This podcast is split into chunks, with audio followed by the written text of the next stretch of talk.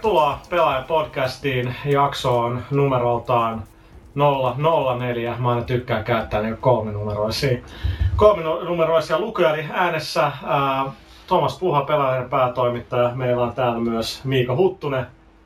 Yes, yes.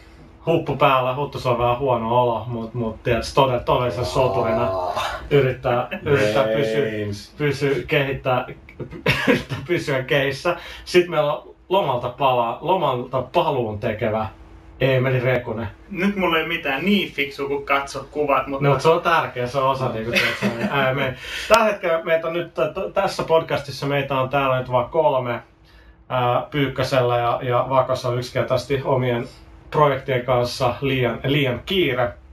Mutta meillä on erikoisvieras silti. Kyllä, eli jakson ää, loppupuolella niin meillä on amerikkalainen vieras, joka on, oli, tänään kun me äänitetään, tätä on nyt tiistai, mutta me äänitettiin viime perjantaina toinen puolisko tästä podcastista, niin Billy Berghammer-niminen kaveri, entinen Game Informerin toimittaja, nykyään freelanceri, niin on juttelemassa meidän kanssa Games Conventionista ja pelaamisesta yleensä. Sellaista on luvassa tos, tos myöhemmin. Mutta, mutta käyn taas läpi, että mitä, mitä tässä on tapahtunut. Emililtä on varmaan turha kysyä, että lomalla saa autoa. No joo, kyllä. Ja siis kyllähän sitä lomalla tuli tehtyä paljon muutakin, mutta ei mitään sellaista, mistä mä nyt tässä puhuisin. Sitä täytyy mainita, että sua, sua kaipailtiin tuota pelaajalehti .comissa, koska siellä on joku, joku käyttäjä, en nyt valitettavasti muista nimeä, noin runoillut näinkin kauniisti, että pelaajalehti. Ei mitä, että Rakkaus ilman suudelmia kuin pelaajalehti.com ilman e-mailia. Joo, se oli toi Demppa. Okei. Okay. Ja mä itse asiassa Dempan tavannutkin henkilökohtaisesti pari otteeseen. Se on oikein, oikein mukava sälli. Terveisiä sinne vaan. Okei, okay, hyvä. Se ei ole mikään vihaaja kyseessä.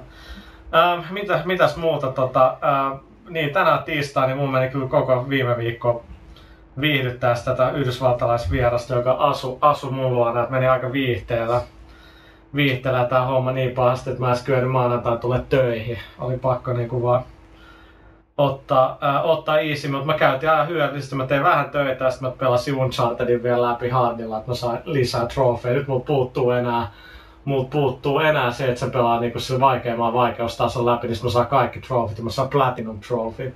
Okei, okay, mitä sit? No sit se on niinku 100 prossaa siinä mittarissa. Okei. Okay. Eli sitten kun sä viet joskus muija jostain baarista himaa tai jotain vastaavaa, niin sit sä näytät silleen, että hei tsekkaa mitä mulla on, avaat PlayStation ja näytät, että kato. Sitten. Tähän asti kuulostaa just mitä Sitten sit, kun se näkee, se sata prosenttia kysyy, että palasit käyttänyt tähän aikaan. Ah, no, niin. tota, niin, itse asiassa niin. Monta kertaa pelata läpi? Öö, neljä. se joo, noin oltiin oikein ehkä. Mutta se on jotenkin vaan sellainen tota, öö, mie- mielenkiintoinen, mielenkiintoinen juttu tässä ei ole ihan hirveästi tapahtunut mitään ajankohtaista, paitsi yksi TV-sarja, mitä me ollaan katsottu, eli Californication, mm. mistä mainitsin mun blogissakin, Huttunen oli nähnyt se aikaisemmin. Niin, niin tota, naareskeltiin sille, tai nyt pitäisi naareskella vakava ongelma, mistä Emil itse asiassa tietää aika paljon, niin David Duchovny meni vierotukseen seksiaddiktion takia, mitä se käytännössä TV-sarjassa, se on niinku joka jaksossa jonkun toisen naisen kanssa kommentteja. En mä tiedä, se vaikuttaa siitä, että Duchovny on niinku se on tehty sitä varten se rooli, että mä tiedän kuinka paljon suomaa itteensä siinä. Mut se, mitä Mut sulla oli mielenkiintoinen niin, niin kysymys tästä. Niin, niin siis sitä mietit, että sehän on ollut niin kuin, naimisissa tämän Tea Leonin kanssa joku kymmenen vuotta. Eli onko siis sen kanssa se seksiaddiktio-ongelma, tai onko se niin vieraiden naisten kanssa, mikä olisi niin ihan kamalaa? Että et onko se vaan niin, että on vaimoa, että ei enää ei. Et, et niinku... Don't hurt me. Niin. Joo. Ehkä me ei kellään tarpeeksi Jätetään kuulijoille tämä niinku polttava kysymys niin nyt mietityttää. Ää, toinen juttu, kun mä tulin tänään toimistolle, minkä sä kerroit, että Peter Molyneux on helpottanut taas meidän hommia. Joo, se on Peter Molyneux hieno mies. Mä oon muutaman kerran tavannut sen ja, ja tota, erittäin hyvä puhumaan, mutta tosiaan kuitenkin kaikki varmaan vuosien varrella alaseuraana tietää, että Peter tykkää puhua peleistä. Kyllä. Se on viime vuosina Microsoft on antanut sille nyt tota, käsittääkseni niin PR-valvojat perään, että se ei pääse puhumaan ihan niin kuin siis aina, taas. Siis, siis Molinoksen mukana kulkee vieläkin tällainen henkilö kuin Kathy Campos, joka on tehnyt PR varmaan 20 vuotta.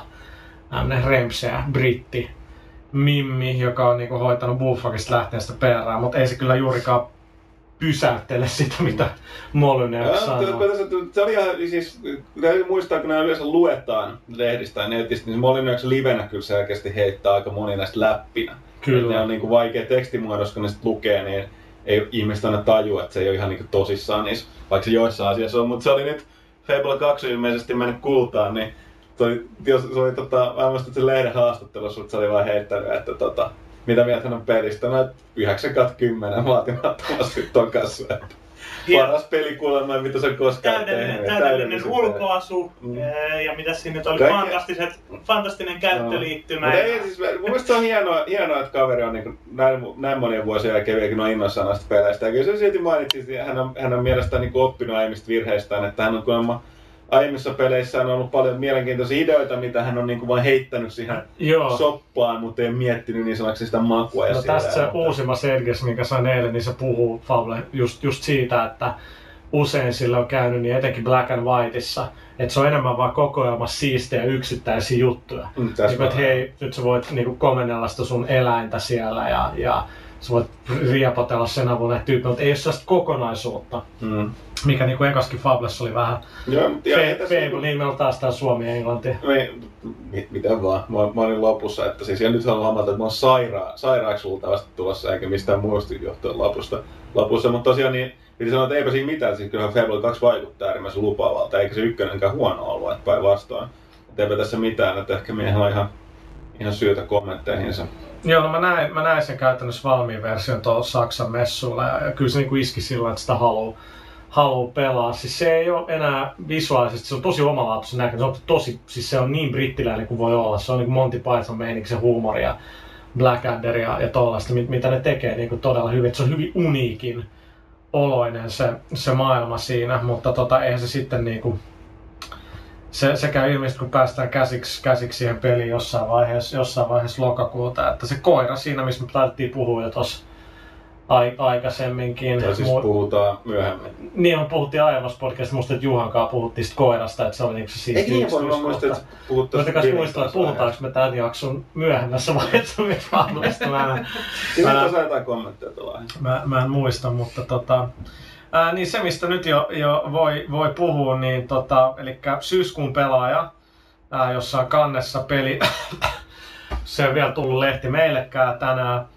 toivottavasti tämän loppuviikosta se tulee, ää, niin siellä on päästään sen verran, että siellä on tosi iso juttu Far Cry 2, mitä mä kävin katsomaan Montrealissa, mistä mä puhuinkin jo niinku pari podcastia sitten, mutta sitä ei vaan voinut niin tarkkaan vielä, vielä puhua. Ja, ja se, se juttu nyt sitten laajeni lehdessä, kun yhtäkkiä tulikin tilaa, niin se on ehkä vähän turhan iso se juttu, mutta kerrankin meillä on enemmän kuvia, niin se on ihan hyvä. Mutta se, mikä siinä, mi- mihin keskitytään aika paljon, niin on se kartta editori, että nythän Far Cry 2 niin siinä pystyy duunaamaan niitä omia monin pelikenttiä ja, ja tota, sitä käsitellään aika paljon tuossa lehdessä ja se on niinku todella siisti ja niinku monipuolinen se, se työkalu, että mä oon ennen nähnyt konsolilla mitään noin niinku hyvin toteutettu työkalu, missä oikeasti kynnys siihen rakentamiseen on niin matala, että mä uskoisin, että aika moni ainakin edes kokeilee. Toisaalta taas ja Xbox 1 Far Cry-peleissä No, oli, joo. oli hyvä editori. Vaikka ne muuten nyt ei niin hyviä välttämättä ollutkaan, niin editori oli hyvä. Joten ei tässä nyt ihme, että 360 ja PS3. No joo, siis se on, se on ihan totta, että niillä on hyvä pohja, mutta niin nyt erona on kuitenkin se, niin kuin mitä visuaalisesti pystyy tekemään, miten isoin niistä kentistä saa.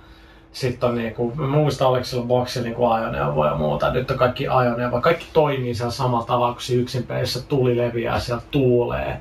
Niin. Ja, ja tota, sä voit laittaa rakennuksia vaikka leijuu ilmaa, jos sä haluat. Ja, ja siis sillä mä itse rakentelin siis sellaista stunt car racer tyyppistä kenttää kohottamalla vaan maata. Ja sit, sit vaikka ne pitää validoida ne kartat sillä vaikka Deathmatchiksi tai CTFX, niin jos ne vaan kavereet kutsuu, niin sitä voi pelata ihan mil, mil säännöillä, mil säännöillä vaan. Et tota, se, se, on kyllä tosi siistiä, että et, et mä kirjoitankin pääkirjoitu- pääkirjoituksessa tosta oman pelaajan niin kuin tämä user generated content, että kyllähän sitä esimerkiksi jo niin kuin, se Tony Hawk 3 oli jo se, se skatepark-editori. Kakkosessa. Oliko se kakkosessa? Joo, oli, mutta oli oliko, kakkosessa, niinku, oliko se kolmessa niin, että siinä sai netissä sit siirrellä niitä? Öö, Mä en muista missä vaiheessa se tuli mukaan, mutta sekin oli jo siistiä, kun siellä osa niistä parkeista oli todella Joo, makeita. joo. Mutta nythän se on poistettu Tony Hawkista. Niin, no, niin, siis ne on uusimmassa Mä en tiedä, onko Proving Groundissa, mutta Project Se on 8 Proving Ground oli niin hirveä jo heti alusta ja Joo. sitä olisi jaksanut pelaa. Project 8 sitä ei enää ollut. Ei, niin siis siinä vaan siirretty joissain kohti jotain auttaa. No, mä muistan Joo, niin, no tai joo, mutta- Mutta joo, ei, ei siinä, ei siinä ollut oikeasti mitään, niinku, mitään ähm, hirveä, hirveä siistiä. Mutta tota, tässä on nyt kaiken, kaikenlaista se, että syyskuun lehti on ihan, ihan juuri tulossa. Se on 84 sivua. Ja, ja aina paha sanoa itse, että se on omasta mielestä hyvä. Niin kuin, se on mielestäni monen kuukauteen nyt niin se on tosi paljon mun, meidän mielestä hyviä, mielenkiintoisia, mielenkiintoisia juttuja. Ja, ja niin kuin mä Bardella sanoin, että sieltä tuli vähän kommenttia siitä, että ei ole tarpeeksi viisi sisältöä, mihin mä yleensä vastaan, että no kaikki mikä saadaan, niin käsitellään. Niin niin aina kannattaa valittaa, koska, tai no ei itse asiassa kannata valittaa, vaan kannattaa niinku ystävällisesti ilmoittaa asiasta. Niin, niin tota, mä Games Conventionissa niinku kaavin kaikki niinku mielenkiintoiset viijutut, mitä vaan sain. Mä ihan varma, että suomalaiset, muut suomalaiset mediat ei nyt todellakaan nähnyt niitä juttuja, mitä, mitä itse pääs näkee, että ni, ni, niistä toi Dead Risingia me käsitellään tuossa myöhemmin tässä podcastissa, mutta se on mukana tuossa syyskuun, Niin siis ei, kun sorry, niin Wii-versio Dead Risingista, niin käsitellään syyskuun lehdessä. Ja lokakuun lehdessäkin tulee sitten vähän Platinum Games kamaa, sen mä oon jo kirjoittanut. Ja, ja tota, kyllä nyt tosta tota viikamaakin on, on, on tullut mukavasti. Mutta tota, ehkä se nyt näissä niinku tämän päivän tai niinku lähiaikojen ta- itse tapahtumista. asiassa Oliks- piti mainita, kun oli tuosta user created contentista ja näistä omaa. Niin Spore. Spore, on, joka julkaistaan nyt, tai Spore nämä suomalaiset täällä lausuttu, mikä julkaistaan tässä pari päivän sisällä torstaina nyt, niin tota, sitä me ollaan saatu tänne ja annettu tota noin. Se on historiallinen juttu, koska se on esi- Joo, joo, sit puhuttiin jo pitkään. Täytyy kyllä sanoa, että toistaiseksi se on kyllä tosi omituinen, siis sillä hyvällä tavalla omituinen pelikokemus ollut, että on vaikea laittaa sanoa, eikö se nyt mielenkiintoa jatkossa, että kuinka koukuttaako se oikeasti sillä, että se niinku, sitä voi pelata loputtomiin vai että tuleeko siinä vähän sellainen, että kuinka monta kertaa sen jaksaa, mutta ehkä siinä olisi tulee se kuitenkin, kun porukka saa sen käsissä, ja sitten sit, kun ne, se, niin kuin, ne, kun se asuttaa niitä sun niin kuin, alkulimaa ja sitä otusvaiheen luontoa ja sitten heimovaiheen niitä kilpailevia heimoja lopussa niitä muita sivilisaatioita avaruudessa, niin ne on muiden pelaajien suunnittelemia, että se ottaa sieltä Niin, vaan, siis se yhteis- niin, joo. niin. Et sitten satunnaisesti vaikka ottaa sieltä, sieltä voi tulla tietysti vaikka minkälaista minkälaista nakkiperhosta ja ihan muunlaista. Että, että tota, mutta joka tapauksessa ne designit on tosi makeat. Janne, joka nyt ei tosiaan valitettavasti päässyt tähän kanssa testaamaan sitä, se kanssa hehkutteli sitä, että just se, että niinku, te voi tehdä kaikkia makeat, luo- makeat luomuksia. Siis Peliplantassa me tehtiin tästä, oli kisa. Joo, siitä oli myöskin se, joo, lu, lu, tota peliplantassa oli se Spore-kisa, missä näkyy, että porukka se paikalla mutta siinä pelissä on sen, se otuseditori on yksi Onko se, pelivaihe. laaje, onko se laajempi siinä pelissä? Se Siis se on, se on se, jos se tä, täys otuseditori on sama, mutta siinä on tavallaan niin kuin ne muut vaiheet toimii samalla idealla. Et myöhemmin sä vaan niin kuin, muokkaat sitä sun heimoa ja niiden niin kuin, vaatteita ja varusteita. Sitten sä alatkin muokkaamaan sun kaupunkeja, ajan, ajoneuvoja, vikassa niin kuin avaruusaluksia tollasta, että se niin kuin, tälleen. Mutta tota, ehkä siitä sitten lisää tästä tulevina viikkoina, kun sitä on ehtinyt pelata enemmän. Niin siitähän tulee jonkin asteista konsoliversiosta. Onko se nyt eka niin, että peräti DS? DS tulee- DS on Creature editoivaa. Mutta ei, siis se, on, se on hauska, että varmaan siinä joku peli on kuitenkin laitettu, että en tiedä. PS on ainoa konsoliversio, mikä tulee tänä vuonna. Joo, niin että ne muut nyt sitten on mitä on sit mitä on, mutta tota, todennäköisesti palataan Sporeen tässä, tota, tässä myöhemmässä vaiheessa, niin tota, mennään eteenpäin seuraavaan osioon.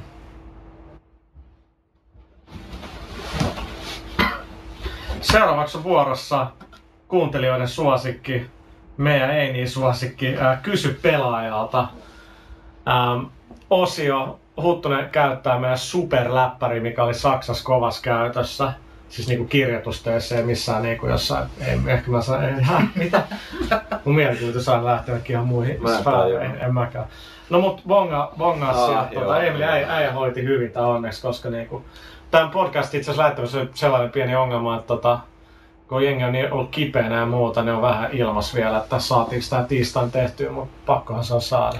Ja Tuossa on kyllä sopivasti eka, me puhut, puhutkin tuossa, että millainen suhde panelisteilla Amarant kysyy siis sun Gamerscore ja Trophy, kuinka iso Gamerscore teillä on? No, samassa jotain aina välillä vähän naureskellut, kun porukka puhunut näistä näistä tota, Boxing Gamerscoreista, mutta nyt heti kun tuli nämä trofit, niin pakkohan niitä olisi tosiaan vetää se. Ei, vavis, en mä oikein kertaa mitään gamers. Ei, mä, siis, on, ongelmahan meidän näissä, on, näissä Gamerscoreissa tietysti on väli se, että kun me esim. pelataan noita niin, kuin niin sanottuja debug-versioita, eli noita niin kuin, Niin, niin, ei, ei kauppaversio, arvosteluversioita, niin me, me, ne, meillä ei niin kuin omalle koneelle silloin Niin, siirry. jää. duunikoneelle. Niin, ja sitten sit, sit tietysti, että jos peli on tarpeeksi hyvä, niin sitä pelaa sitä kauppaversio myöhemmin, kun ehtii. Niin, se mutta-. Mutta nyt sen verran, että voi todeta, että mun onneksi uskottavuutta ei ehkä nosta jonkun verran, että mun Boxilla Gamerscore on yli 10 000, että Mulla on jotain 8000 jotain muistaakseni. Mutta mut pääsääntöisesti tämä koko läppä on tässä tällainen, että niinku, et niinku yleinen harhaluuloiset pelitoimittajat, okei kyllä me pelataan työn, työmme takia paljon, mutta se ei tarkoita, että me pelataan yhtä peliä niin kuin, Ei, niin kuin useampaa Että. Ja Et- har, har, meillä, meistä harvalla on aikaa yrittää jotain niinku 50 000 tappoa sen takia, että saa 25 pistettä. no siis täytyy sanoa, silloin, No. kun, silloin kun peli, Mä tiedän, että hommas, että sulla on. niin, mutta siis silloin kun peli on tarpeeksi hyvä, että sä niinku veivaat sitä ihan huvikseskin tosi paljon. Silloin se mulla on se Bad, Battlefield Bad Companyssa on se, että, että tota, si- siinä on tullut metsästettyä. Siis sit niin- Gamerscoret ja trofit on, on siisti juttu. No on erokas keksintö, koska Siis se- mä aluksi silleen, että äh, ihan sama. Sitten kun pelaa, niin sitten jotenkin alat, se on niin metagame. Niin metapeli, on, että sä alat. Siis metsästää niitä siellä pelin sisällä. Siis mistä mä eniten dikkasin aina Gamerscoressa oli ennemmin se, että ei niinku pisteet, vaan, vaan se, että näki mitä pelejä toisella oli.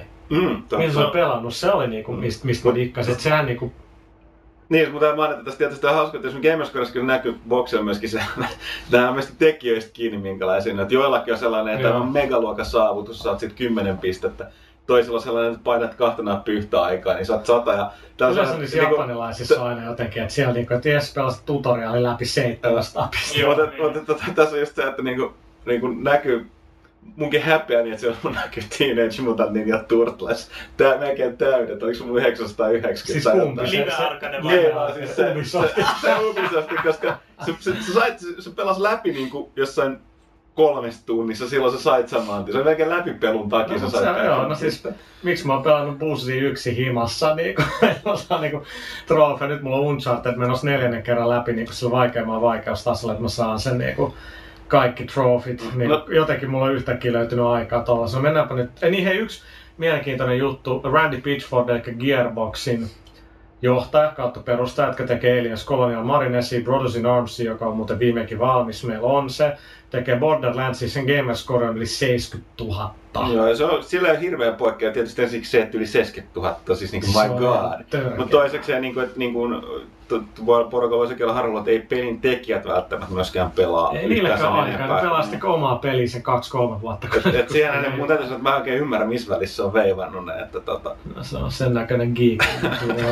no mennään no, joo, tässä oli muuten huvittavasti, tässä on Big Boss kysyä, että on kukaan teistä tehnyt millä lailla tai modit on harkinnut kokeilemaan sen, minkä tyyppisen pelin te haluaisitte tehdä. Eikö tähän vastata? No, tähän niinku ikään kuin syyskuun- vastataan joo. syyskuun pelassa, kun mennään eteenpäin. Mutta en, ei meistä Sitten Hynde, oletteko päässeet kokeilemaan Fable 2? No tästähän vastattiinkin. Joo. Öö, Vastaatteko nyt tähän? Onko Guitar Hero World Tourin soittimet yhteen sopivia rockband-pelin kanssa? Siis voiko ostaa GT pelata rockbandia? No, tää Mä on voin nyt... vastata saman tien, että kyllä on PS3 ja Xboxilla Rock Revolution, Rock Band 2, Guitar Hero World Tour, kaikki soittimet toimii ristiin kaikissa versioissa. PS3 ja Xbox 360. Näin on, näin on niin kuin esimerkiksi virallisella PlayStation-blogilla Jenkeissäkin sanottu, mutta nämä on näitä juttuja, että mä uskon sit, kun se toimii musin Totta, edessä. niin, totta. Näissä on aina niin kuin jotain ihmeellisiä juttuja. Enemmän näet näitä firmoja, niin kuin, että ne, ne niin kuin ajattelee vaan omaa etua eikä niin kuin pelaajia etua tavallaan. Niin. Mutta nyt kyllä näyttäisi tosiaan sitten, että kaikki toimis keskenään. Mitäs meillä on sitten seuraavaksi? Ähm, Meilahden Hirvonen. Oota, Sylar. Onko se Syler tai Sylar? Sylar. Oletteko nyt pelaajapodcastien suosion huomatessa ajatelleet mahdollisia videopodcasteja? Ei. Edelleenkin jengi haluaa kuunnella samalla podcastia, kun ne on punttisalilla tai lenkillä tai Niin. whatever. Ei se, ei se video Siis toimi. jos niinku videopodcastilla meinataan jotain vanapityistä oikeeta niinku TV- ja TV-ohjelman kaltaista meininkiä, niin ei meillä ole aikaa eikä meillä ole todellakaan varaa sellaiseen. Että, että jos me nyt tehtäisiin se, niin jotenkin se pitäisi saada. Niin, jos joku haluaa sponsoroida, niin miksei, mutta tota, ei, ei se niinku, Mutta miten Ei me saa- siis tässä videopodcastin valomiekkaillaan samaan aikaan, kun puhutaan näistä? niin, no, mä oletan, että siinä olisi enemmän sit jotain leikattaisiin pelikuvaa. ja Eikö tästä. Ei. Niin, niin, siltä Mutta siis se on ihan, li- ei, ei se vaan onnistu, niin kuin, siis ei, ei, ei, ole, ei pysty. Menevätkö illat toimistolla usein pitkiksi? Eroako pelaajan toimisto esim. viihtyisyydeltä normaalista konttorista? Jaa, no, No, välillä, välillä. kyllä. Toisaalta välillä myöskin aamut venymisellä. niin, niin, ja välillä Se vielä sillä ettei pari päivää näy. No niin, tota, niin. taittajilla se yleensä saatat niinku tuot niinku, kun tuotanto on loppusuoralla esim. pelaajassa tai pelaalehdessä, niin silloin se yleensä on sen viikat pari päivää kyllä sellaista aamusta niinku puoleen yöhön meininki etenkin taittajilla. Ja tota, sit jos ollaan messuilla, niin sit tunnit on niinku ihan, ihan ihmeellisiä. Eroako pelaajan toimitus viihtyvyydeltä normaalista? No siis meissä me ollaan oltu, to, mä oon ollut niinku joku puoli vuotta mun koko elämästä jossain ns. Niinku normaalissa duunissa. Mä oon ollut viisi viikkoa stokka, neljä viikkoa stokkaan jo jouluvalojen myyjänä Hitiksessä. Vihasin sitä hommaa. Ja sit mä oon ollut niinku ATK-tukihenkilönä, mihin mä toivottavasti edelleen pääsisin, jos nämä pelihommat menee niinku pieleen. Mutta tota, siis kyllä meillä on aika niinku, välillä on ollut aika niinku suoraan aika vittumainenkin fiilis olla toimistolla, että niinku, siis se vaan on niinku, välillä tullaan toimeen, välillä ei ja ehkä me nyt on niinku paras tiimi, mitä meillä on niinku ikinä ollut ja jengi tulee toimeen, mutta samalla on niin, niin paljon hommia jokaiselle, että niinku stressin taso on suht korkea, että et tota, kyllä yleensä kun omat hommat on tehty, niin ei nyt enää ihan hirveästi duunin jälkeen sit sosialisoida y- yhdessä. Et Tietenkin Pyykkösen hermoille mäkään niinku tosi, tosi tehokkaasti, että Huttunen on ehkä tottunut siihen, mutta tota, Emeli ei vielä ymmärrä mun outoa huumoria. Mutta kyllä meillä on ihan hyvä, kyllä meillä on ihan hyvä, hyvä meininki täällä, että niinku, we work hard, we play hard varmaan niinku, kuvaa aika hyvin tätä. Sitten jos on Tenon keppiä tavallaan Osku kysyy, viitaten tähän Lost Odyssey arvosteluun, että miksi kaikki kriitikot ja arvostelijat lyttävät RPG-pelit, jossa vuoropainen taistelusysteemien satunnaistaistelut on? Fanit ainakin rakastavat näitä FF7 kaltaisen sitä old school ropeja, joissa kyllä nuo yllä mainitut ominaisuudet ovat, mutta arvostelijat haukkuvat pelin vanhaan aikaiseksi ja tarvitsevaksi kuin kuusen Lost Odyssey. Näissäkään kuusen ei ole pelaajan asteikon surkea, Ei niin. ei edes huono. Se on keskiarvoa parempi. Ja tää, tässä näkyy just siis, kysymys sinänsä voi vastata tuohon, että siis pitää tässä mennä paikkaansa. Tässä tapauksessa arvostelija, muistaakseni, mähän olin itse eri mieltä tuon Joo. Peliplanet arvostelun kanssa pikkasen, koska mä tavallaan putoon tuohon NS Old School ropeen faneen, mutta kyllä niin kun, mullakin raja kulkee, en mäkään loputtomasti niitä rakasta. Et Sanotaan Tales of, Tales of, mikähän se nyt oli? Mitä se Kuben Tales of peli, kun mä pelasin Joo. läpi, kun oli 70 tuntia kellossa, niin mä päätin sen jälkeen, kun meni läpi, että nyt ei ikinä enää näitä pelejä. Mutta kyllä niitä tuli jostain siis Lost Odyssey ja jakso kans, kans veivaa, mutta kyllä, kyllä täytyy kyllä näidenkin pelaajien täytyy ymmärtää, että kyllä ne silti jakaa jo vähän tota mielipiteitä, koska on tullut näitä niin sanottuja toimintaropeja. Niin se ei ole ihan niin mustavalkoinen se juttu, että onko hyvä vai että fanit totta kai rakastaa, ja, mutta ne, jotka ei niistä pitänyt, niin miksi ne pitää sen uusista kokonaista, se on Niin, vanhaa. sit- Ja tässä tapauksessa kävi just silleen, että tota, muistaakseni puhuin tuossa Simonin kanssa aiheesta, niin tota, si- mun mielestä se, sekin oli täysin kyllä niin kuin omasta näkökulmastaan täysin oikea siinä arvostelussa, Joo. että se oli, että se, jos se ei enää kiinnosta eikä nappaa, niin ne, ne, ne muuttuu virheeksi nämä asiat, että, että eikä pelkästään plussa. Joo, siis niinku, mun mielestä se on vaan, niinku, että kehitys on niinku, jämähtänyt paikoille, että se mikä kelpasi jo niinku, kymmenen vuotta sitten random battlet, niin ei ne silloinkaan ollut hirveän hauskaa, ja nyt niinku, en mä enää voi sietää niitä. Mutta en mä nyt sitäkään sano, että jos ajatellaan, että pitäisi kehitystä, että pitäisikö räiskintäpeleissäkin nyt niinku lopettaa täysin suojan käyttää ja niin poispäin, mutta et niinku, henkilökohtaisen tasolla mun mielestä niinku, japanilaiset RPG, niinku Final Fantasy 12 lukuun ottamatta niinku, niinku jumittunut paikoilleen. Tässä on muuten pari aika hauska kysymys. Hirveästi halutaan, puolet kysymyksistä on peleistä, puolet on meistä. Tässä on, että mikä Mä on pe- puhuu meistä. Saar 86, mikä on pelaatoimituksen ikähaitari? Hetkinen. No, Puhutaanko mä, me niinku paikalla istuvista? no mä oon siis tyyli 30.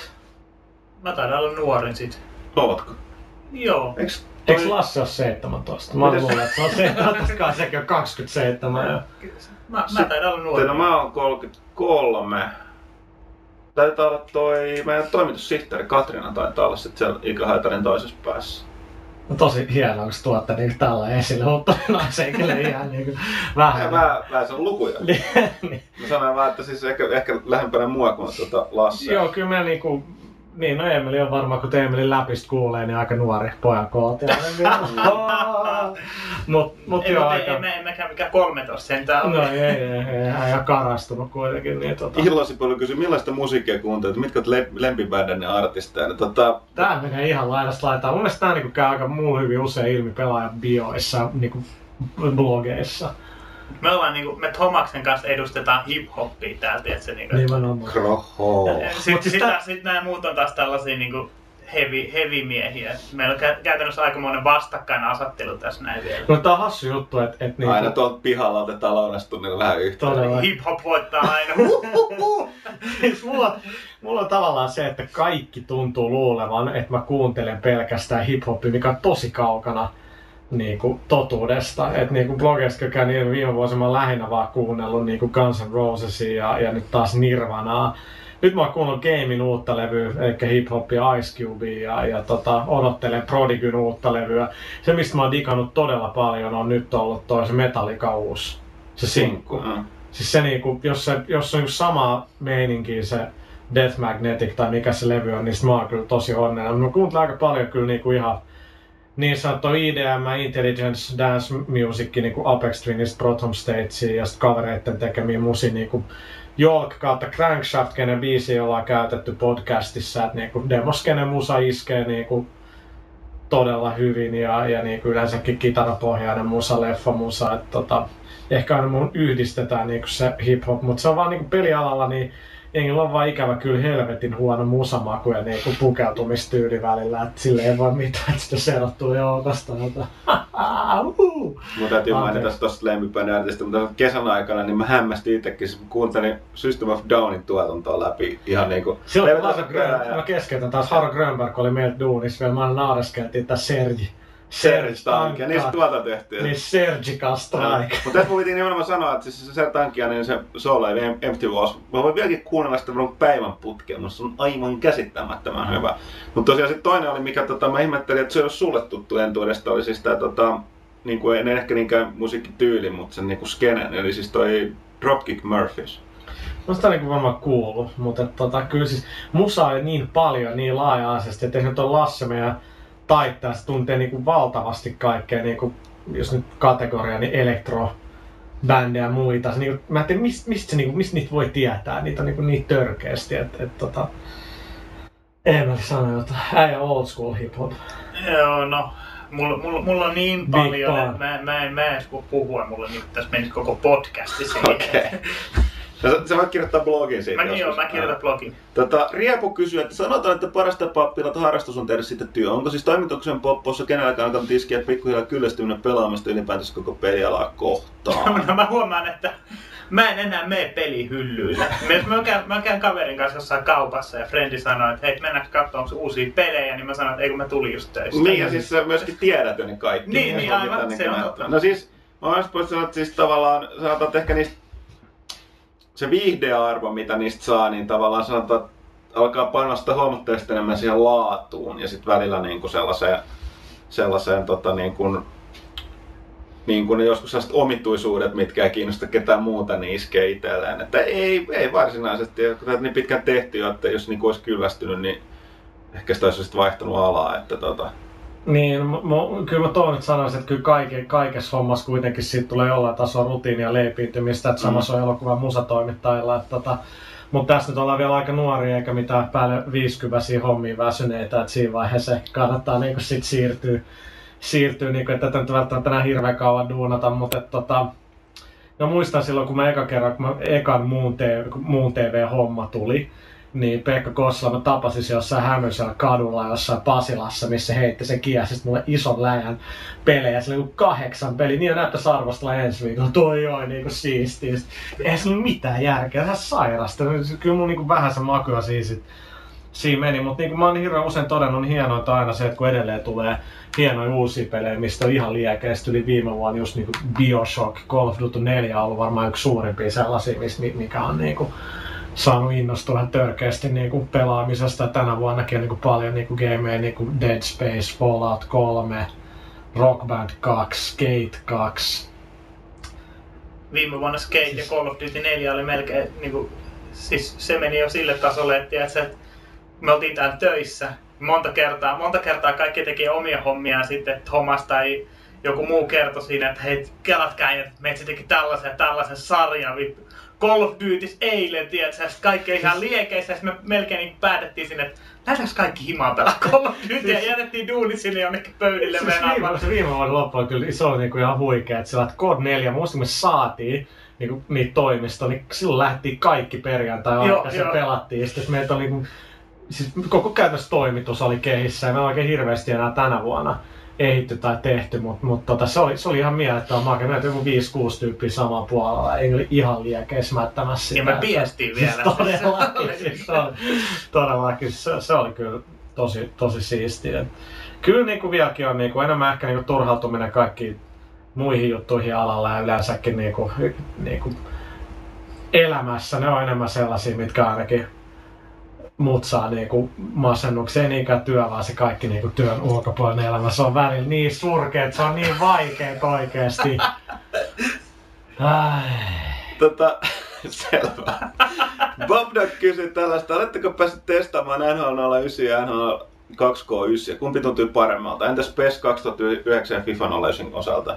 Ai niin, nyt sit PESistä saa puhua. No niin kuin mä oon nyt sanonut niin kuin miljoona kertaa eri paikassa. Jossain Ruotsissa oli toi Gustav haastatteli mua Games Convention Spessistä. Musta on joku haastattelu siellä. Winning Eleven blogista se löytää kans. Siis PES 2009 on se peli, mitä PESin piti olla, mitä viime vuoden PESin piti olla. Ei oikeasti sen enempää. Et siinä on niinku, nyt se frame, ruudunpäivitys on niinku kohdallaan hidastuksissa kaikkialla. Se on sama vanha kunnon PESsi, tempo on ihan vähän hidastunut, mutta tota, mut, mut kun mä päästä pessiin sairaakaan, niin pakko mä sanoa, että mä oon niinku kyllästynyt siihen, että se on niinku, se oli paras silloin PS2 kun PS Femma, PS6. Niin nyt on Konami mennyt pari vuotta siihen, että mä oon päässyt takaisin sille tasolle. Ja, ja tota, kyllä sit Pessistä saa edelleen kikseen, se on pirun hauska. Mutta mut jos puhutaan nyt sitten, että niin halutaan pelaa aitoa futista, niin kyllä se on ihan selvä ikävä kyllä tällä hetkellä ikävä kyllä, vaan se on ihan selvä, että FIFA 09 on niinku autenittisempi futissimulaatio, mutta kysymys kuuluu, että kummasta dikkaat. Haluatko niinku paljon maaleja ja niinku vauhtia päädystä päätyy ja pesmäistä meininkiä, mikä toimii ihan sairaan hyvin, tai haluatko sitten hitaampaa, taktisempaa meininkiä. Se on ihan niinku hieno juttuhan nyt se, että on valinnanvara. Mitä taas tulee lätkään, niin Mä oon jonkin verran pelannut NHL 09 valmista versio, mä oon myös pelannut NHL 2K9 demo ja valmista versio. Ja 2K9 täytyy sanoa sen, että viime vuoden hirvittäviä harha-askelien jälkeen, niin on nyt palannut tosi hyvin, tosi hyvin ähm, niin kuin oikealle, oikealle raiteelle, mutta ei niitä nyt ole tarpeeksi pelannut, että osaisi sanoa, että, että, että missä mennään. Mä oon vähän huolestuttanut, että oletusasetuksella ainakin tuossa 2K9 tuli maaleja kyllä aika paljon, mutta mut se nyt oli vielä demo. Et en, en mä sen, sen enempää oikein, oikein osaa vielä sanoa, mutta uskomaton juttu, että Robin jo siirtyi Manchester Cityin, sen sano teille mitään, mutta se oli Lehtosen Miikka lähetti mun aamulla maili, mä vielä ajattelin just Lehtosen Miikkaa, niin tämän takia en, en mitenkään niin muuta ole, niin, niin, niin, niin tota, sitten se tuli meille, että niin, niin kuin football uskomatonta, että mitä Robin on niin siirtynytkin sitten, just myös päiviteltiin sitä. Se kyllä älyttä. Tuossa saa joku 133 000 tuntaa viikossa viikossa. Se on, eikö se ole saman verran kuin me saadaan näistä pelihommista? Mm. Ah, niin, joo. tästä, tästä ennen kuin otetaan vielä vuodessa. Niin, vasta, vastataan viimeiseen kysymykseen, okay. tulisi mieleen. Siis tästä tähän liittyy, että tämä, niin, tämä, juuri tänään kun tätä nauhoitetaan, niin kuultiin, että tämä niin kuin Hollywoodin legendaarinen tämä tämä niin kuin elokuvatrailereiden selostaja ääni, eli on, on kuollut. On vai? On. En, en, en, en, en. Okei, mutta puhut siis... Niitähän useampi. Ja, mutta siis nyt puhutaan on tästä niin klassikosta. Niin mikä aloittaa aina sen, että in the world. Yeah. Jotain muista monet on tehnyt. Joo, siitä jätkästä liikkuu kaikki legendat. Mikä... Sä tiedät, että niinku jossain sellaisessa kaapissa, missä Michael Jackson kyllä, että se eläisi mahdollisimman mm, pitkään, siis että tämä... käyttää sääntä. Siis tämän La, Font, La Fontaine oli sukunimi, mutta joka tapauksessa niin kuuleman mukaan nyt niin tietysti ikävä, että mies kuoli näin, kun kuitenkin legenda näänenä eläessään, mutta tota niin, ilmeisesti muistaakseni aika, että minuuttipalkka oli 30 000 dollaria, että ei se mikään turha Ja toisaalta traileri on mitä 30 sekkaa Mm. minuutti tai kaksi. No, mutta Mut se siinä joka toisessa. Mutta on tietysti, Kyllä joo. Sieltä itse asiassa net, netistä YouTubesta löytyy hyvin, kun se on myöskin vähän tehnyt pilaa sillä omalla jutulla. Että se on, se on ollut eri- monissa mainoksissa, niin se, se tota, toi, oli joku vakuutusyhtiön mainos, missä oli hyvin tehty sellainen, että se kuiva, kuiva mainos, tuon vakuutustoimiston täti selittää jotain, sitten spiikkaa se siellä takana, saa se kuulostaa tosi mahtavalta. Se on ihan läppä. Mutta joo, rauha hänen muistolleen ja otetaan tämä viimeinen kysymys. Nautitteko huonojen pelien pelaamisesta, kysyy ut, mitä utelu ääs? Mä, mä nautin. Mä lähden tänne Miikka Lehtoselle. Ja mun täytyy sanoa, siis siis, jos, jos peli on tosi huono, siis ihan niinku todella surkee, niin mikään ei ole siistimpää kuin sen pelaaminen kaveriporukassa ja nauraminen sille. Mä en tiedä, okei, mulla on ehkä vähän kieroutunut jotenkin tää mun huumorintaju, että ette ehkä tajua tätä. Ei mun ehkä niinku- verrattu muun. No, mä, mä olin just tulossa tähän, että mä testasin yhtä peliä, minkä mä sit lähetin Lehtosen Miikaan pommiryhmää varten. Ja siis se oli niinku siis niinku, mieluummin tunkisin hammastikkuja kynsiä niin alle, että mä veivaisin sitä uudestaan. Että, tota, Mulle tuli tässä hyvä tällainen vertaus tähän näin, mutta sit mä ajattelin, että mä ehkä vitti sanoa sitä. Niin, siis pointti on vähän se, että huonojen pelien pelaaminen, kun sanot, jos, siis, jos ne on huvittavalla tavalla huonoja, niin niillä on just ehkä kaveriporukassa joku, joku ero. Mutta jos on oikeasti huonoja, niin ei mieli pelata. Siinä on aika ero tavallaan. Mä vetäisin vähän, että elokuvissa huonot elokuvat menee paljon helpommin. Tää pois, mutta niin se vaan on, että tota, et, et kun kokeilee jotain huonoa, niin sit vaan arvostaa sitä parempaa vielä enemmän. Mm. Totta, kyllä. Tähän, tää oli aika syvällistä. Tää on kyllä lopettaa tää osuus. Okei, okay, mutta tota, mennään seuraavaksi viimeiseen osioon.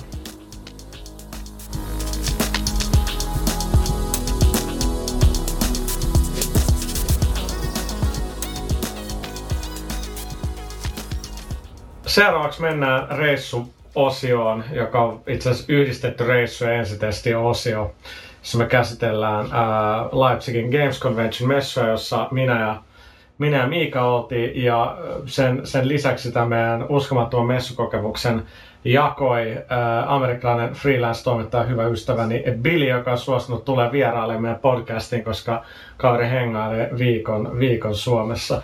Welcome to the Pelaaja Podcast, Billy. Thank you very much. You're feeling up to the task? Yes, I, I am. I hope. Okay, so I mean, you, you have been in Finland now for a couple of days. I've, I've Yes. been your gracious host or something. You've been a so- fantastic host. Thank you. That was the uh, answer I was I was looking for. So, have you enjoyed Finland? Yes, yeah, a little too much, I think. Yeah. Mika, you haven't been any help either. You know, here, try this, drink this. Yeah, well, it's uh, yeah, we have a lot of stuff to offer to our foreign guests here in Finland. A lot of liquids. yeah, Yes. yeah, Um, and and, and uh, uh, you you also experienced the uh, Suomenlautta meining. uh, Yes, you yes. Both to, both to Sweden, so. So we, we, we took the Silja line and, and, and we actually came back Yes, a few, few hours ago. Alive, yeah. Yeah. Well. sort of. So. Hopefully tomorrow will be a little bit more alive. Well, we will see what, what, what happens tonight. But um, as everybody can hear, we're going to continue now in uh, in uh, in English, and we're going to go through um, about stuff we saw at, at the games convention because we were all there. I, I guess where we're going to start. I mean, we met up at the um, Berlin airport, Yeah. and after that, we we experienced the warm hospitality of the German nation. Yeah, or lack of warm hospitality. so what what happened? Like at the train, we took a train from Yeah, we waited two and a half hours to get uh, the, so that we all could get like uh, uh, on the same seating train. on yeah. the s- train. And when we got aboard the train and we were on the right uh, carriage, Yes. so, yeah, and car, yeah, and uh, then uh, we noticed that there, there are no places for the uh, what what was in the tickets. Yeah. Like yeah, it said there were no seats. yeah, and and there was like dozens, at least a dozen people just going Walking back and around forth. trying to figure out where the hell yeah, the seats and were. then, then comes the, the I, I still can't believe what the uh, conductor did when yeah, Thomas he, asked he, he did nothing. Yeah, there was a couple of them too. They're like, no, and he just like walked away. It was like, thanks, dude. It's like, oh, we forgot to actually. Um, I said that you're you're you're a journalist, but you should actually give a bit of background about yourself. Oh yeah, exactly. Oh, um, well, See I- how how like well trained we are. Yeah, Nice work, guys. Yeah. um, high quality podcast here. yeah. Um, hey, we only promise like uh, medium, me- me- medium quality. me- mediocre, in, yeah, in the ad, it says like, um, it, it says average discussion about games. Yeah, Oh, exactly. okay. So You know, we live up to our. I like, mean, uh, that, that's the reason you're here. uh, yeah. Oh, this is. I guess this will be a little below average. Then, Yeah. so. But uh, no, I guess I've uh, I've been writing about games for probably twelve or thirteen years now, um, mainly online. Um, I started as a big, huge Nintendo dork, and uh, I, I wrote for a, a famous back in the day uh, Nintendo site called the N64 HQ. That's where I got my start, and I didn't write that much for it, but I, I really enjoyed it, and I kind of got my feet wet there. And then I started uh, after they closed this. Uh, the guy Scott McCall cl- closed that site.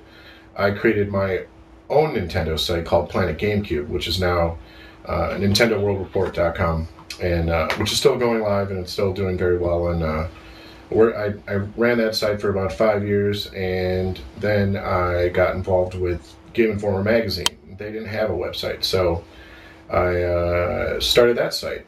So I ran that for five years, and I left in January, and now I'm kind of been on vacation, half vacation, half freelancing. So mainly a lot of freelancing. So I've been writing for a bunch of different websites and magazines. You can read my stuff in OXM and uh, PlayStation, the official magazine, uh, Crispy Gamer, and uh, One Up. So stay pretty busy. We're, so we're highly impressed. Yeah. Um, okay, so moving back to Germany, so we're on the train, and we end up at the at the restaurant car Yeah. because like we couldn't sit anywhere because like I think our seat numbers were like 108 and four and something, Yeah. and there was like almost Yeah. there was like nothing b- above 100 right, right, right. Uh, at the train, and like we uh, would get no help. Yeah, I I have to comment that I uh, everybody here in Finland knows what Seppo Räty said about the Germany Yeah, back in the days, and I, I, I never. Well, maybe we were just unlucky, and uh, maybe it was just Leipzig, but anyway. but there was this old woman on the same car. Yeah, remember yeah, that? yeah, Oh, yeah, jeez, yeah. yeah. And and like she got Yeah, she got she no got help. no help from the. She was German, and she got no help from the German German people. To like got to- bag away or yeah, something yeah, like that. and just. Uh, well, I have to say that uh, during in the uh, in the convention center and hotel, we got uh, yeah, people were pretty like. Uh, yeah, they're cool. Yeah, the, the convention center people are really helpful. Um, But, so uh, no, no, no complaints yeah. there. And but but the train was a weird, weird experience. Um, but it was only an hour, ten minute ride, so so we made it, uh, made it to um, Leipzig. And after I've often blogged about like the crapness of the hotels that I've stayed at, and now it was a bit better. We were like in the city center, so Yeah, it worked out really well. e- easy to move around. Yeah, it was a good thing too because there was the the tra- Leipzig train station is basically one big mall. yeah.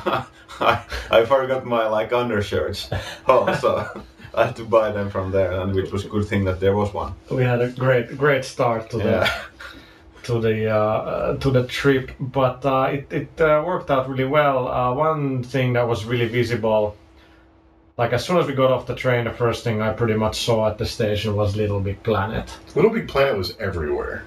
Like Right. they had that giant Sackboy fountain, which Which I, I didn't see, but you saw. It was like ten feet tall, and it was was just a big Sackboy right in front of the fountain. That like he was crying, and then water was just streaming out of his eyes, and it was it was just hilarious. But signs everywhere. You know, you you had that one building that was all yeah, there's a, yeah, there's a building which side was like painted as a as a Little Big Planet like mont car- montage of characters, and I, I, I like on the on Friday we got from back from the show earlier, so I got off the tram and like tried to find it because I and I found it and, and took pictures of it and and yeah, it, it was a big. Um, it's definitely the biggest thing for Sony in in, Yeah, they're pushing that pretty hard. um, Yeah, well, and Mi- Mika is still not like No, it's I- not your game. It's I think it's not my game. You'll ne- hey, you'll never know, but I'm not that hyped up, up hyped up about it right now. But anyway, uh, the uh, it wasn't just like outside the uh, the convention that the uh, Sony was big Yeah, because they they were basically only uh, well, the Nintendo wasn't there at the Yeah. convention and. Uh, Microsoft was really like uh, low key, yeah. Yeah, super And- small. and that's that's that was a weird thing to me. Like the the Xbox stand had a theme summer of music, and that was like all they had, like rock band. And it I never really understood if it was rock band one or two. I think it was more for the first rock band that they had played. Yeah, I the would've- Guitar Hero yeah. and uh, Lips. Lips. Yeah. No Gears of War 2, no Well, Fable that's not. 2. Yeah, well, yeah, yeah, it's not yeah. out in German, but yeah, no Fable two, uh, no Halo Wars, Yeah. no Banjo, uh, which I found really odd. Yeah, it was just strange. You know, I mean, obviously Sony does well,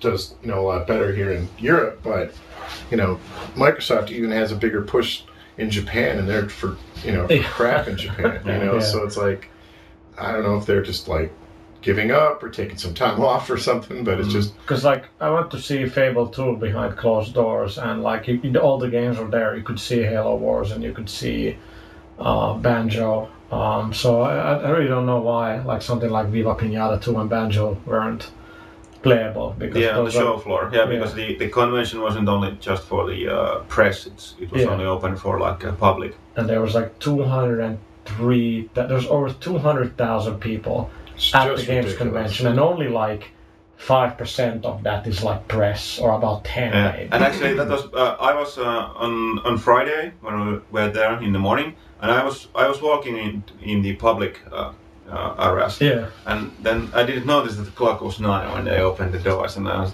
okay, where is this is noise coming from? And like just like like a avalanche or something, and then uh, just the people were running straight up the tube that came from the entrance inside, and just like like an you have to barbarian invasion Yeah, when they charge in, out of the yeah. Exactly. I think most people probably ran to like where um, Blizzard was. Yeah, they did actually. I think mo- most people that that's that that's where they uh, that's where they went. yeah. Uh, but yeah, I played a little of uh, little of Little Big Planet, and um, it, it, it's just it, it has a lot of charm, but it's like you need more time that you can really have at, at a convention to really get get into it, and they really need to. The frame rate needs to get smoother in multiplayer because it's really most people play it as multiplayer when they build stuff. So, but but that was cool. Um, and what else did we? Well, Killzone 2. I think we all did. We all see that. Yep. Yeah, I was pretty surprised because I'm I haven't like basically followed what's hap- happening with the uh, PlayStation 3 FPS games like Resistance 2, Resistance 2 and Killzone 2, but I was really impressed about Killzone. The the multiplayer we got to play the multiplayer behind closed doors. Yeah, and that was the last thing I played. It was really- multiplayer. really entertaining. Yeah, it's what amazed me the most was it how good it looks. Yeah. The the visual. I mean, the single player Killzone visual Killzone 2 visual quality I think surpasses anything I've seen on console at least this generation.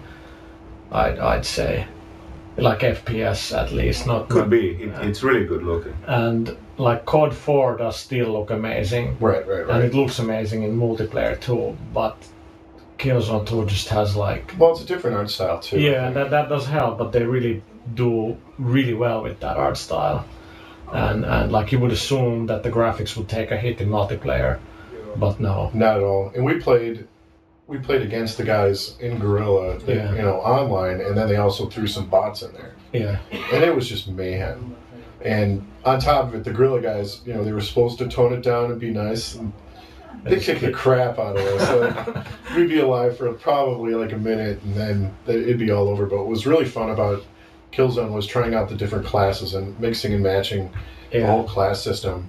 Um, it really, you know, if, if you like Team Fortress 2 with, with how their classes work, this you can change it on the fly, and you can be, you can mix everything up, and it's it's really it's really entertaining. It's a lot of fun, and you can change it mid match too. So like yeah. it's like- going to be a re- like a revolving chess match, I would say almost. And besides, I mean, you can select. I mean, once you select your class, then you get to select like a, another skill from. from, a- from yeah from another class, which is pretty cool.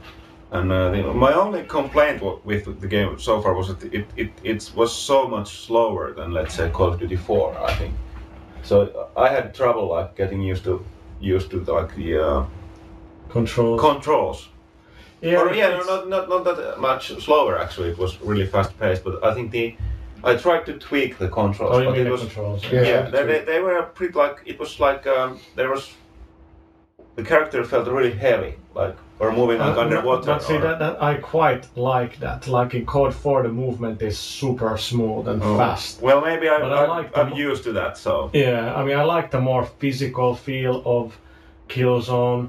It's it's not quite like Halo, where like if you play Halo 3 and like Call of Duty 4, there's a huge difference. Right, right, right. But with with Killzone, I think it's just a more physical game. The soldiers are they move slower, they turn slower, um, and that takes a while to get used to. But also the controls need a bit of tweaking because like you can move the analog stick a bit and then the, the targeting moves a bit. But as soon as you like go past a certain area or whatever, you, you'll just really quickly start moving to either left or right. So, but you, you could like completely customize the controls. Um, but yeah, it was it was impressive because there was there was talk that maybe they'll tone down the multiplayer because Resistance 2 will have like this super crazy expansive multiplayer. But then again, that's an SCEA game. Well, and and this is like a European, and this is a Sony-owned studio, Right, right. Guerrilla. So it, it you know they, they get a lot of lot of help with that. But like I was surprised as how deep the multiplayer will be. Like all the statistics they have, the Killzone.com integration, and what Cloud was support. yeah, the clan support is cool, and then they have the um, the valor system. Did they? Did, did you see that in action? I think so. So like clans can Yeah, yeah. I know, your, your yeah, clans can exactly. like bet valor points. Oh, like that's when, right, yeah, when yeah. they play against each other, like a certain amount, like depending on on your rank, and and you know winner takes all. So there's gonna be like weekly and monthly rankings, and that way you know you can always sort of get up the rankings, and Yeah, that, that was pretty cool. And it'll So- all be on their website too, yeah, which yeah. is really neat. So I, I was I was surprised. Like all of that stuff was already working. Like they had everything in there, um, and it, it was really playable. So I mean, the only thing is to get get the frame rate smooth, and and that's that's pretty much it. So it it it, it could turn out to be a really good game. I mean, the single player I played it again, and difficult to say based on like a half a level, a level's demo. Yeah, and that was the same level they had at E3 too. Yeah, but a bit. There was a bit more polish. Some of the set pieces were not different. Um, and it, I mean, it bodes pretty well for the final game. I mean, visually it just looks astonishing in, in, in some some instances. It really looks great, great in motion. Um, and Resistance 2, well, uh, the demo was pretty short, and it was the same stuff as shown at E3. They unveiled a new weapon, so they're still keeping a lot of the online stuff like under wraps. But they will have crazy clan support, messaging support, all this stuff, like like just next level stuff. Uh, well, if we're still talking about like Sony games, then the game I saw very little of, but you both have seen is Heavy Rain. Yeah, the David Cage's newest thing. Yeah. So the guy who made Fahrenheit. Mhm. Or what, what was it called in the US? Uh, Indigo Oh, yeah. But Mika, you saw that now at Yeah, we were at the I see. presentation uh, at the same time, so it was. Uh, it's uh, really uh, what's the word? Uh, bad, no, no, no, no, no. Um, okay, I just interesting, intriguing. interesting. Well, It's the game of the show, man. yeah, yeah, that, yeah, that was yeah, the phrase you were yeah, looking for. yeah. Um, Heavy Rain just blows my mind. Like I at E3 this year, I did not see anything that really, really, you know, blew me away. yeah, And I had that appointment, and uh, and I was actually surprised because we hadn't heard anything about Heavy Rain for what two years now, and out of nowhere, you know, you know, and they only had like two showings, I think, behind closed doors, and everybody that walked out of that presentation was just just shocked. Like it, what they're doing with well, first off, like Fahrenheit or Indigo Prophecy, like it was a little broken. Like controls are kind of screwy just because of how the camera changes, and you know, it was a very ambitious project to begin with. And I think um, those guys are are fixing everything that had problems in uh, in Indigo Prophecy or Fahrenheit, and and they're just blowing it out of the water. And uh, and I assume it's like it's not easier to develop, but when they made Fahrenheit, that was first signed by Vivendi. Then they cut them off. Then Atari picked them up, and Atari was, Atari was sort of crumbling at the, at, at the time. So um, I'm thinking it was not like the easiest easiest uh, d- development there ever was, but now they're getting a lot of Sony support, like all the in-house tools and, and, and a lot of technical support, which I think those guys benefit a lot from because they're more about like the visuals and gameplay. Absolutely, and So- visually that game is just mind blowing. Like the the character Madison that they showed in in that game. That's she that's just, the woman character. yeah, that's the female character. She just looks fantastic, and uh, So what to tell us a bit more like what was in the demo? Like the demo was set in the house, right? yes, uh, she's a journalist, um, and actually the demo itself is separate from the main game. Like they, Oh, I didn't know that. yeah, it's not. They don't want to spoil anything Right. about what's going on with the plot. Um, but she arrives to this house uh, of a taxidermist named Leland White, and uh, uh, she thinks that he could be this, be the origami killer. Mhm. Um, and so uh, she shows up at, at the, and he's a taxidermist. And she shows up at his house and knocks knocks on the door, and no one's there. So she, you know, she wants to find out more. So she sneaks around the back of the house and uh, and goes through an open window. And uh, as she's moving around the house, I mean, there's like stuffed ant, you know, dead animals, you know, because he's a taxidermist, and uh, you know, it's it's very eerie, but um, the emotion that's on her face while she's looking around and checking things out is just, it looks, it's just absolutely believable.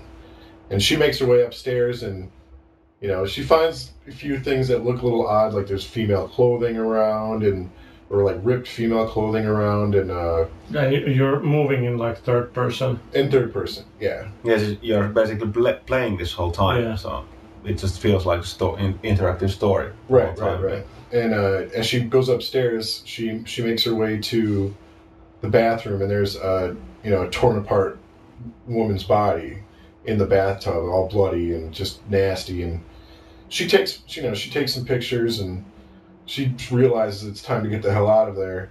And just as she figures that out then leland shows up. And uh, well they showed two different they showed the demo twice. Uh, and after after first part he goes to the refrigerator grabs a beer sits down and watches you know a football match or something like that. And uh, she sneaks out the garage and, and speeds away. And that's one way. But how they david cage explains it is that in these scenes there can be multiple ways of the story playing out. Um, and they showed it another way where he- she moves too quickly and creaks the floor and he hears her. And they struggle a lot chases her around everything like that. And then she escapes through the garage again. Uh, and as you know as she speeds away you know you hear the piano music you know same eerie piano music and then he commits suicide because he doesn't want to get busted by the cops Yeah, it's- and the, the, the, the interesting part was especially on the like when uh, Leland was chasing her. So it's basically still like a bit like uh, you still control where you're going, and there are a lot of uh, like uh, reaction like this. You have to press a certain button at a certain time, but it's not like if you fail you die. right But but it like changes the uh, uh, outcome of what's happening. Like when uh, she runs down the stairs, and if you your you your reactions are too slow and you don't press the button as she starts to starts to run- run down, she falls down and like uh, tumbles down, and you lo- lose time. Uh, so so how much like the uh, how near Leland is to you, right Yeah. right and then and then even in, when you're like uh, on this kind of danger mode, uh, you have to like uh, how would I say that? You have to like turn her head like manually what what what she sees, and then make decisions Oh, decisions the really quick. controller Yeah, what- and make decisions really quick. right So there is like you, you get that panic too, yeah that you- you're running out of time and someone's after you. it's very and- context sensitive Yeah, and, I- and I think he even said that the, it, it's possible, and even when he, he catches you and there comes a struggle, uh, uh, he doesn't kill you at the first like uh, hit. Right So you, you, can just get still wounded. Yeah. So it, it, it's really like uh, this highly complicated but fluid like uh, what did he, he call it? It's like it's like a rubber band. yeah, you, Yeah. It's the same thing he explained pretty much for Fahrenheit, where you'll you'll get to the end, but you know it you know you can like a rubber band, it can expand right basically. So there's different ways of getting there. You can like really stretch it out, but but the outcome most of the time will still be Yeah, the way the story Similar. works, like she will always go in the house. yeah Leland will always come home, yeah and but how everything else plays out is up to, is up to the player. Yeah, Yeah. And, and he actually said that uh, the, the, one of the outcomes is uh, also that the, the, she can die. Yeah, she can die, Yeah. and the story will continue. And Leland, you can also kill Leland. Mhm. Um, you can also call the police, and if you're still alive, the police will come and save you. That's cool. So it's Mm. it's just you know, and thinking thinking that way is just it's just mind blowing. Yeah. The control what, what they're doing really well with the controls. The thing that I really hated about Indigo Prophecy was that since the camera changes all the time, Yeah, your You- movement would always. your be, left could be right and your right could be left. So what they're doing is they're making it kind of like a racing game. So uh, the analog trigger is what actually moves you forward, and then to move to like turn left to right, the right analog stick like, Turns the head. or the left analog Left stick. F1, yeah. It turns the head, and as the head turns, then the body follows. And um, a lot of stuff they're doing a lot of stuff with the Sixaxis as well.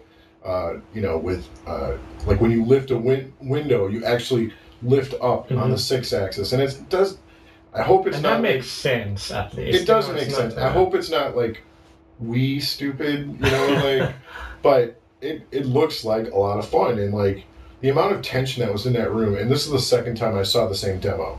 And I mean, I went wanted to see it again, and even though I knew it was going to happen, like just because I wanted to see like how well it really works. And I actually just watched the guy controlling the game most of the time, and it looks like it's going to be a lot of fun. And If you haven't played Fahrenheit, you should go Yeah, pick it up. I mean, you probably get it pretty relatively cheap used, you know, at e- even point. by Euro standards. even by Euro standards. Yeah. Yeah, and you can actually, I think on Xbox it's uh, available through Xbox Live. Yes. It's one of yeah, the, it's Yeah. the arcade. one of the uh, arcade Xbox originals, originals. yeah. Yeah. But but anyway, yeah, the word I was uh, looking for uh, at, at the first was uh, ambitious. It's a Yeah. game, and I think it, it's uh, it's really gonna be mind blowing if, if it's really works as If they can pull it off, Yeah, it's going to exactly. be. I still think it could be one of the most uh, unbelievable games of this this generation, Yeah. hands down. And you know, I'm glad a lot of people, a lot more people saw it because like we saw it at E3 and we couldn't talk about it Yeah. until Leipzig. And everybody that saw it, you know, I know a lot of people that went back and saw it again, and just it's it's remarkable. And those guys are really smart, and I hope they pull it off because Well, there's there's a good chance of that happening probably later later next year. Uh, well, okay, moving on. Um, Mirror's Edge. I played it through the demo. Mika, I don't think you got to play. I didn't play. I watched it because uh, yeah, it was an EA stand uh, uh, for like uh, Sony was really big at the at the uh, convention, but so was EA. Yeah, EA had really like diverse and uh, big and they had a lot of PCs. Yeah, and they had PC. Of course, when it was in German, Germany is a traditional really big PC market. PC yeah. market. So I wasn't that surprised that there were so much PC. But anyway, even still, uh, the, uh, with all the talks about how PC market is doing, I have to say there are really, really uh, a lot of PC games, and most of them are really interesting and good stuff. And yeah, I, I- was mostly concentrating on the PC stuff. So, but I, I didn't try the Mirror's Edge, and I think that was on uh, it was the Xbox version. Wasn't No, there was PS3. I think Ah, they PS3, it- okay. mostly it was PS3 because like they're pushing it as a PS3 game kind of. It was also on the Sony stand. I played through the demo. Um, I couldn't invert, so that sort of really fucked it up for me most of the time. But it, it, it was fun. The only worry sort of is that is will combat be that as simple as in the demo? It's all about running up, pressing triangle, and then you're disarming right, the guard, which which I understand it's not about that you know a deep combo system or anything, but hopefully it'll be a bit more involved than just like having to press a single button and and that's it. But the idea is to keep you moving all the time, and that like all the like climbing in the corridors, like uh, climbing on top of like exhaust, uh, no um, air conditioning like pipes and stuff like that. It all works really well. it's a lot of fun. You know, don't play it hungover though. Yeah. I'll tell you that. Like there are a lot of people that uh, were having motion sickness problems because it is all mainly Yeah. first person, and uh, No, which is all it's all first person. right. I mean, you'll see like you know when you do these just ginormous leaps Yeah. across buildings, you know you'll see the your like feet like air walking, and like you'll see your hands, the, the character's hands like grabbing stuff, and uh, it's it is really neat. And they they do they put a dot in the middle of the screen like it's Yeah. a focal point. So kind of like what you know they explain. That's what ballerinas do. They pick a focal point when Yeah, whenever spinning, you so they spin, you always you always look at Yeah, so they don't get at sick. the same spot. Yeah, But uh, it's cool. It's a very stylized game. I like. Yeah. Uh, it's very bright. I Yeah. like that, and uh, I'm, I'm I am concerned about the combat. Um, but the combat's also not necessary. Yeah, yeah. Uh, they're, they're you know they're talking about they they have an achievement in the game that if you do not kill anybody, you will get an achievement, which Yeah. I think is pretty cool because. Your, your main objective is getting from point A to point B. yeah. It, it's about like running and escaping. It really is not about Yeah, it's it's. fighting. I think it's basically like advanced, uh, first person like platformer. Oh yeah, yeah, absolutely. Yeah. And it sort of shows that like it, it's it, there's moments where it was really exhilarating. Like you get on the roof and you run, and there's a big pipe. You press the the, the shoulder button, which which basically means down. You slide underneath it. You get back on your feet. You you run, then you make the jump to the chopper, and and it's it's it's fun. Uh, and it is trial and error pretty much. Like at Mhm. least in a demo, like, there's a lot of checkpoints. It's like oh I I didn't make the jump. Try again maybe I can go from the left side and then make the jump. So I hope they vary it up though. And I, hope I- it's, I hope it's long, but I think so. it's you know it's you know EA is so known for just pumping out sequel after sequel after sequel, and it's really nice to see you know games like that and Dead Space, for Which example. yes, well we can move on to Dead Space. I finally got to play it. Like we covered it in the magazine. Uh, me other Mika went to see it. I think in Germany or London. I can't quite remember where, but but he he liked it, and I, I'm a big sci-fi nerd, and so like great game just seems to be geared geared for me. But like I still. I hate how the main character looks like the stupid Yeah, grill yeah. on his head. That- he just it looks so annoying to me. Like I know it's a weird thing, but it, it, it like the art direction I don't think is like from a technical standpoint the game looks amazing in motion. It looks really, really nice. Like nice saturated colors and everything. But the actual design of the aliens, at least in the demo and the lead character are weak. Like the aliens are not scary at all. It's really cliched looking. That's not to say that the demo still wasn't cool. Like it, it was. It, it was pretty pretty uh scary at in, in some parts. Yeah, no, I was gonna say about the main character. That's funny thing. It, it the, the uh, you really notice how important like the main character in games is when you look like look at one and you say, uh, I don't care. Yeah. Yeah. so it, it, it every other part of the game looks like pretty interesting. But yeah, I agree with the main character. He looks like uh, I mean, he's a mechanic, and that's the point Yeah, they make. yeah. But you can still make like, Yeah, like so- a cool looking yeah. mechanic. uh, and Roger Wilco was like a janitor. And, yeah, yeah. his face Yeah. costume. True. I stayed away from it personally. I hate scary games. I'm a total puss, so I can't handle it.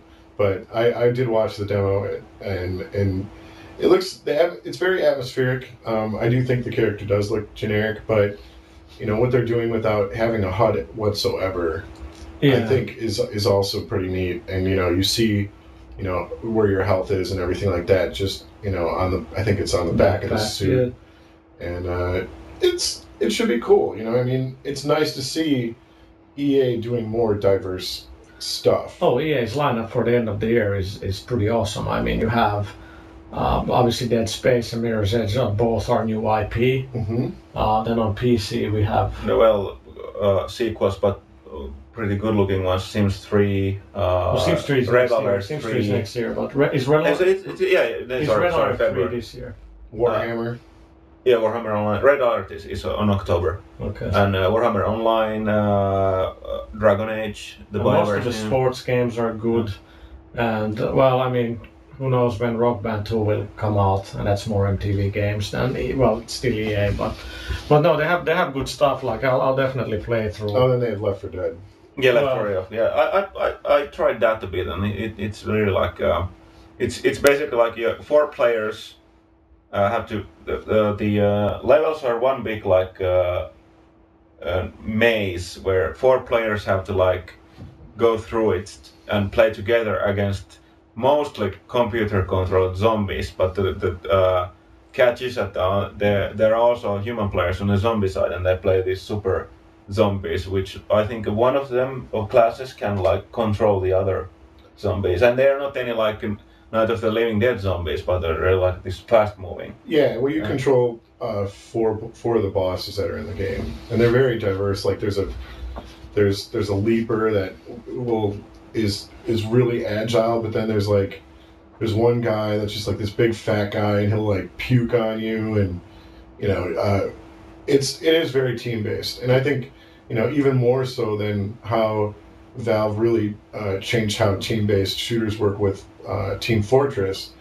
You have to work together in Left 4 Dead. You Yeah. can't just go in there and Rambo and shoot shit. Like you have to work together, or you're screwed. Yeah, because when you die, you, you don't just get the chance to respawn, but but, but uh, uh, your teammates have a, bit of time to come back, uh, come to you and save you. And if you die, you respawn behind some locked door where the uh, others have to come and uh, get you. I think there, cool. they, That's think cool that uh, to certain uh, that this this was a bit uh, un, uh, unclear to me, but I think that in the beginning there is a chance that you can spawn back to the safe room where you can come back straight away. But otherwise, I think that the it, it's only like uh, you- they, they save you or you they have to come and get you behind closed door, so you, you get get back to game. But how big are like the levels? They're it- quite it- big. They're like, pretty big. So, so is there are in in between there are a few safe houses, points Right. where you can go, get ammo and uh, stuff, and uh, I think it could. So you start from as a safe basically from the bottom, bottom of the map, and you get to have, have to get to the top point to like an escape zone or something. Yeah, you know, you're, you, it's another point A to point B kind Yeah. of thing, and then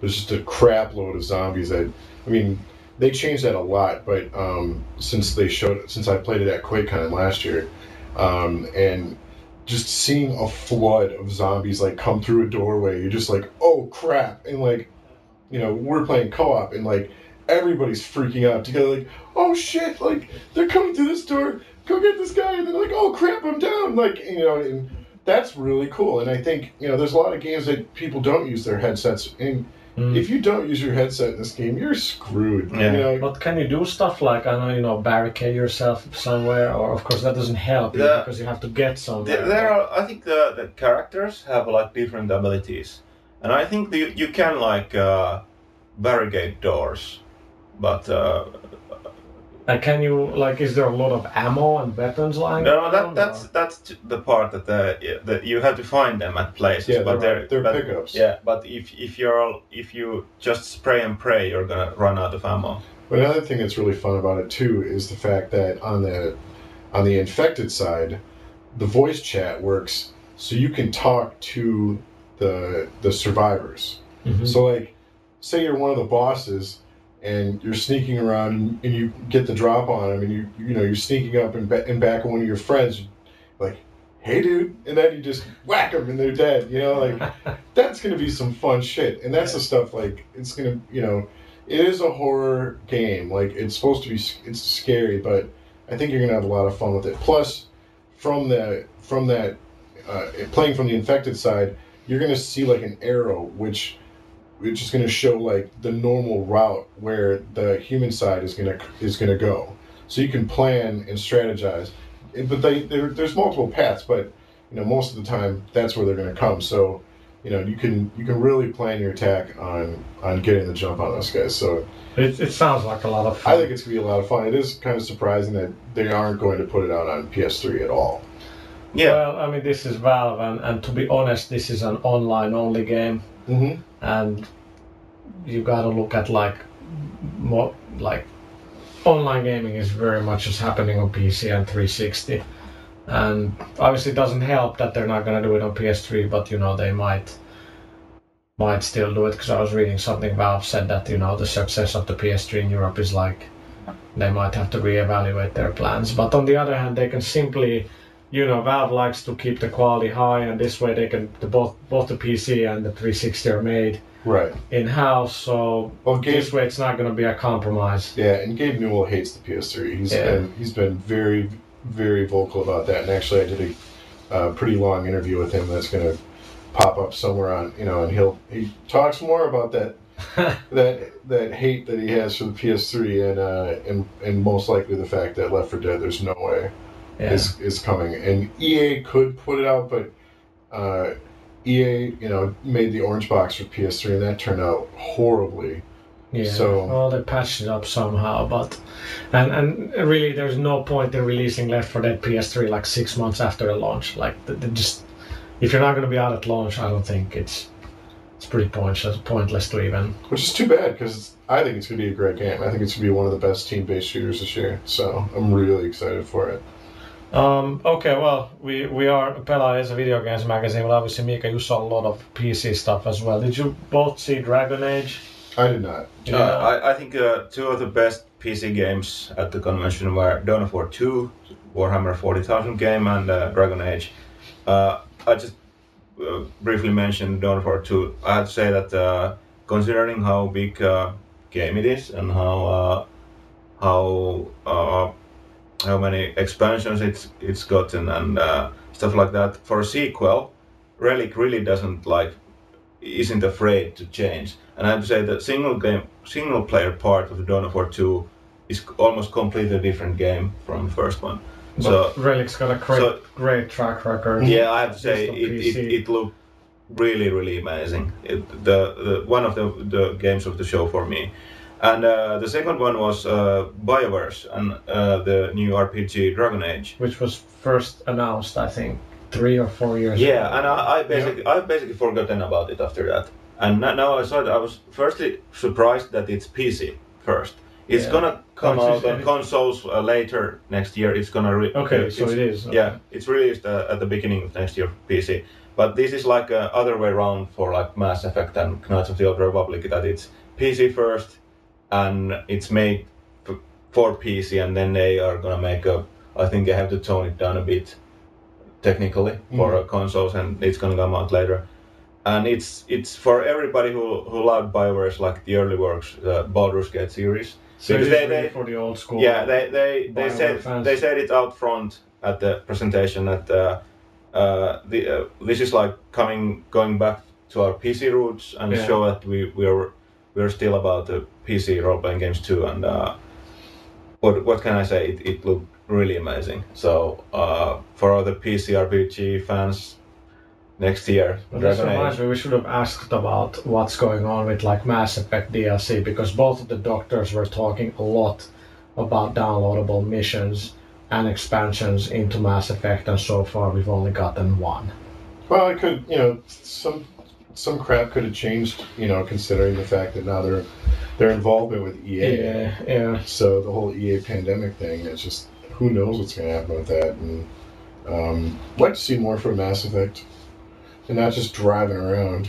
I want more. I mean, yeah, it's a good universe to have more stuff stuck in there. Um, anything else? Well, it's it's it, it was mostly a PS3 360 PC show, but I was glad to see like we got some criticism. I mean, Nintendo fans, there's not that many of them, but they're super vocal, as as you probably know. Yeah, absolutely. So we got some flack on our boards for lack of Wii content. We basically do review everything we get, but um, Well, like like yeah, you could see, see from this show, Nintendo wasn't there, and uh, well, it's well, what, what have they got that's coming out this year? It's like two games, like Wario Land Shake It, which comes out later this month. and No, well, late September and Animal Crossing. But but there was, I mean, obviously outside the usual third-party converted, you know, stuff like EA has a lot of Sim stuff coming out. You Mhm. know, Madden, NF, NHL. Well, not NHL, sorry, but FIFA. Um, but I finally saw Sega had actually guys were staying at the same hotel as we were, the Platinum Games guys, and all of Sega staff Yep. was in our same was in the same hotel as we were. So I got to finally see Mad World, um, which, which is like there is hope for third party Wii stuff. Like like Mad World was was called the House of the Dead um, game. That's that's also Sega. But Mad Mad World was really mad. Literally, it's it's it's crazy, ultra violent. Super Beat ultra them up. And, and vulgar. Yeah. And I mean, it's.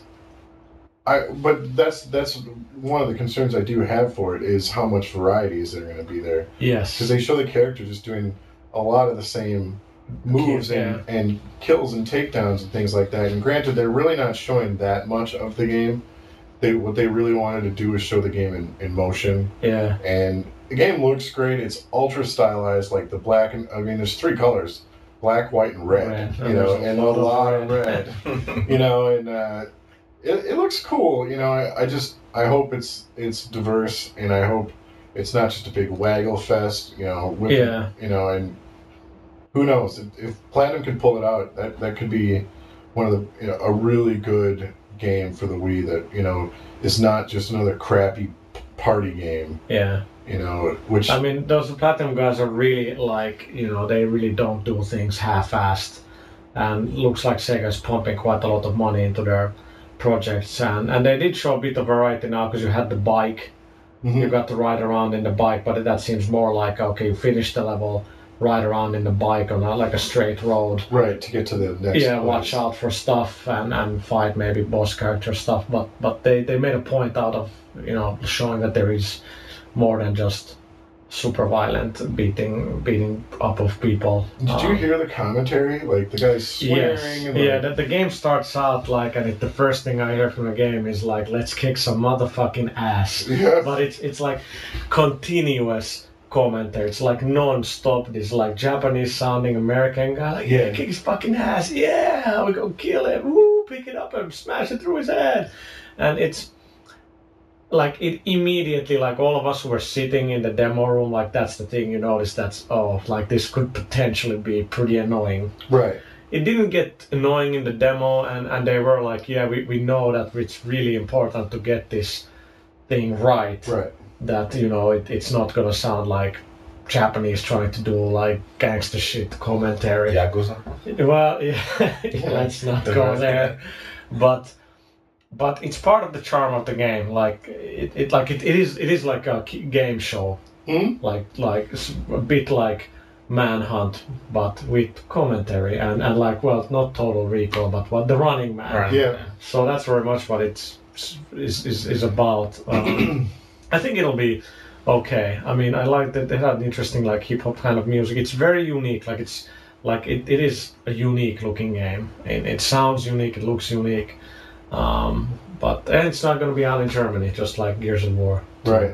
Which Um, is funny that they sh- chose this show to yeah really show a lot more of it. And uh, I also think House of the Dead is going to be cool for for people that do like that that genre. yeah Um, it's a new House of the Dead. Um, I think they build it as a prequel. yeah So I mean, not that the story in House of the Dead I was is about all to that say, important anyway.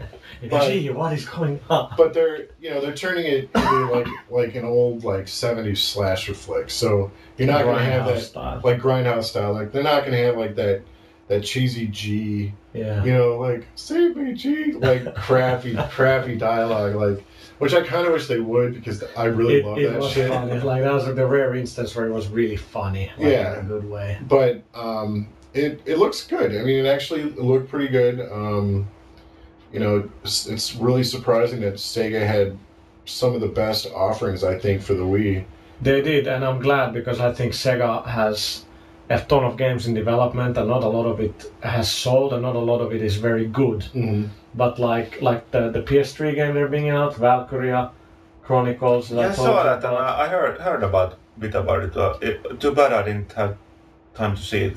and it's not my kind of game, but it, it's sort of like Advance Wars. So you know you have like eight. Um, you see this map, and then you can you have like I don't know like six members in your unit. One is a tank, one is a bazooka guy, one is a sniper. You click one, and you can move him, and then you can give him an action that you know he will Yeah, probably shoot. Yeah, tactics. Yeah, and you have like eight uh, steps or round, not rounds, but like eight moves moves yes and then you wait what the and it I was it was fun like i could get into it like quickly and and it has a very like unique visual look it's and, gorgeous too and it, it was fun it was just plain fun like very fast it was cool Yeah, the wa- video I saw it, it actually reminded reminded me a bit about uh, what was it, uh, Ring of Red? yeah Because a bit, it because still has it's, alternate history. I think. yeah it's So- like 1950s like fictional village modeled after Yeah. like yeah Germany or something Yeah. but but I, I think apparently some, somebody told me at that GC it sold really well in Japan Yep. Uh, but it, it'll be out in November, and I hate to say, I think it's one of those games that's just gonna get lost out out there. I hope not, because it's a very unique offering for the PS3. Yeah, there's not a lot Uh, like that. yeah, so so that was cool. Golden Axe actually seemed okay. Ugh. Yeah, well, Barf. okay, mo- moving on. Um, but yeah, Sega is like like they're putting a lot of effort into the platinum stuff. I wasn't too hot on Bayonetta, but for people who like Ninja Gaiden and Devil May Cry, this is going to like, you know, just top both of those. I mean, it's it's obvious. I mean, the the pedigree that's behind Bayonetta Yeah. is Devil May Cry. And so it's, it's scary that it's right down to like how the interface looks Mhm. and like how, like how everything works. you get orbs, you buy shit with Yeah. your orbs. You know, it's like. But I thought it, I actually I was a little bit more hot on it than you were. Like, Yeah, I liked it. The character Bayonetta is cool. You know, she does weird shit with her hair and like yeah. it is very Japanese. But, But in a good way, it's got personality. Mhm. It's, it's just like the second level they showed, where you're on on these ruin ruins of like a clock tower. Or yeah, something. that's falling And you're- through space. yeah, that, that was like, cool. Like if it can like have that sort of intensity and like visually arresting moments, then then it- it'll it'll be cool. Uh, but like the first opening level, I was like, oh okay, this is like from. I thought it looked better than than DMC. Oh, it does. Yeah. And uh, it, I don't know. I I know a lot of people were kind of burnt on on DMC. I thought DMC four was pretty cool, but like I think a lot of people were kind of sick of it at, at that point. So to, to me, like still the most entertaining Devil May Cry has been the first one. Mhm. Like I love that game. I had that on import, and, and four was close to that. Um, but then like some of the jumping sequences just drove me drove me nuts. Like I, I was like ah, I'm like, and they made a point out of that that the Bayonetta presentation. Like this will not have, you know, problematic jumping sequences like like that. Uh, okay, what else did we see? Was there? Capcom. Capcom, oh yeah. Um, funnily enough, we, we just saw our mutual friend in Sweden who's, who's working hard on Bionic Commando. Yep, Benjo. Uh, download, everybody should download Bionic Commando Rearmed. It's, Yes. It's, it's a cool, cool game. Um, totally old school, but damn, it looks good. Yeah. Especially if you have an HD TV. Man, Yeah. that that looks really great. And the audio, the soundtrack is phenomenal. It's cool. It's totally it's it's totally like fan service It for for is. the old NES folks out there. So But at, at the GC, I got to play. There's two big Street Fighter 4 cabinets. That game's a lot of fun. Um, we should actually get code on that game on a 360 soon. Got to play a bit of Resident Evil 5. Again, they couldn't, they didn't let me invert. Like the option is there, but didn't work. So it was a bit, bit difficult. And it's, it looks gorgeous. But it's funny how when I played Resident Evil 4, all I was all I was thinking was like, man, more of the same would be just fine because this is so good. And the short demo that I've played of Resident Evil 5 is exactly that, more of the same, but now in Africa. And I wasn't too hot on it now, but the demo is really short. Like you really can't make a judgment. yeah, and it's also really that. early too. Like Well, it can't be that early when they ship next spring. It really. I bet it gets pushed personally. But Well, I mean, see. and God knows, I mean, that, and that's the same demo that they had at E3. Yeah. So, I mean, who knows where they're they're at with code now? But like the AI, I thought of the enemies, they're kind of retarded, yeah. and Well, they're there are brain dead, zone based, right? So- yeah, but it just they just looked, they just didn't really act very intelligently, and and then you have that co-op character that you're working alongside with, and you know, unless you're playing co-op, and she's still in the game, so like. Even if you're not and playing that co-op, bugs me. and that and it, that could be very problematic because there's only, in my opinion, been one company that's made a solid AI character that you play alongside with, and that's Alyx from Half Life Two. And I don't, I don't what know. was the girl in Colossus? No, Ico. She does pretty well. Of course, you get to command her quite a lot. And right. have to- What's her name? I know what you're talking. Yorda? No, that Yor- was Yorda. No, that was. Yorda, yeah, I think it Was was. it? Yeah. Well, no, and, and, and it, it, it feels a bit odd to me to play Resident Evil with another character all the time next. But then again, you've had that in the previous games on occasion. That Yeah, it's like Zero. an AI, yeah, yeah, AI control. But still, I, I think Capcom will pull it off. I mean, looks gorgeous, uh, and and. Uh, and what else did Capcom have? I s- well, I played a Oh, bit of Dead uh, Rising Wii. Yeah, Dead Rising Wii. Well, Go play the 360 version. it's yeah, well, the, Seriously. the, the thing is, that's the problem. We've all played it, and it was one of the first like big third-party 360 games, and it was it was frustrating, but it was still cool. I think we gave it an eight. I think Lassie reviewed Yeah, that, yeah. and I agree. yeah. it was just odd to see it now because it was a game built to take advantage of HD and just like the whole idea, the core idea was like, hey, we can do like a thousand zombies on screen. Right, right. Now on the Wii, obviously you can't. You can't even do 50. So it, it's a bit, bit of an odd choice, in my opinion. But it still, it looked. If you haven't played it on the 360 and, and, and you're a Wii owner, then it, it looked fun. Like some of the, it's a bit more over the top, maybe even though you have less toys. Mhm. But like when you hit a zombie or shoot him and he's dazed, you walk up to him, you shake the Wiimote, and you know baseball bat him to you know far far away. It, it looked fun, uh, but but the demo we saw really was just like a technical, Yeah. like a prototype, like okay we can do it, um, type of thing. But And they're making the save system a lot better, so yeah, they're, they're they're streamlining a lot of it, which I think is good. You know, at least it'll give some variety for for Wii owners. Will it sell? I don't.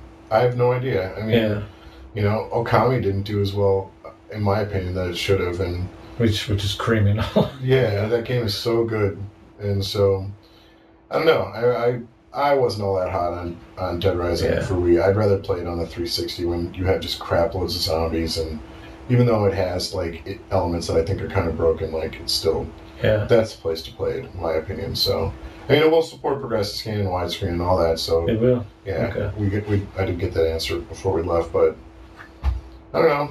I don't know. Bionic Commando. I played the 3D version, and they finally fixed the swing mechanic, and it's a lot better. So. Yeah.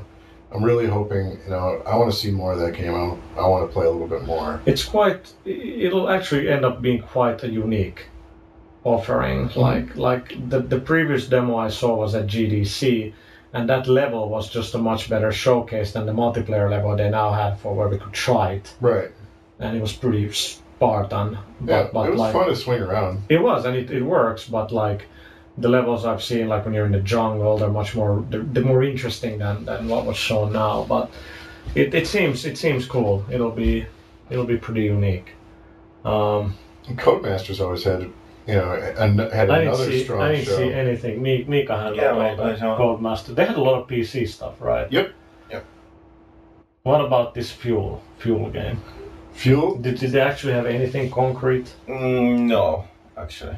they showed a quick trailer and they gave details, and it's just going to be a massive, massive world. I forget how many square yeah. miles they said of of track, but it's it's the largest racing game I think ever. Yeah. Um, but it's not. Unfortunately, like what people were hoping was that it was going to be using that neon engine, the, the, that Yeah. grid and uh, dirt were, Yeah. were built on, or whatever it's called, whatever the engine's Neon, called yeah. now. And um, but it's it's by a different studio. It's by this Paris-based studio that Really? yeah, It's it's not by the. Oh, I didn't know. no, it's totally different, and uh, it's it's all off-road kind of stuff, and you'll you'll you'll do it, you know it's it's about like extreme, uh, you know, extreme racing and kind of crap, and you know it, it it sounds cool on paper. I'd like to see, I want I just want to see if they can deliver. Yeah, exactly. Personally, what I'd else? rather have more what dirt. else was there? Operation Flashpoint Two, yeah.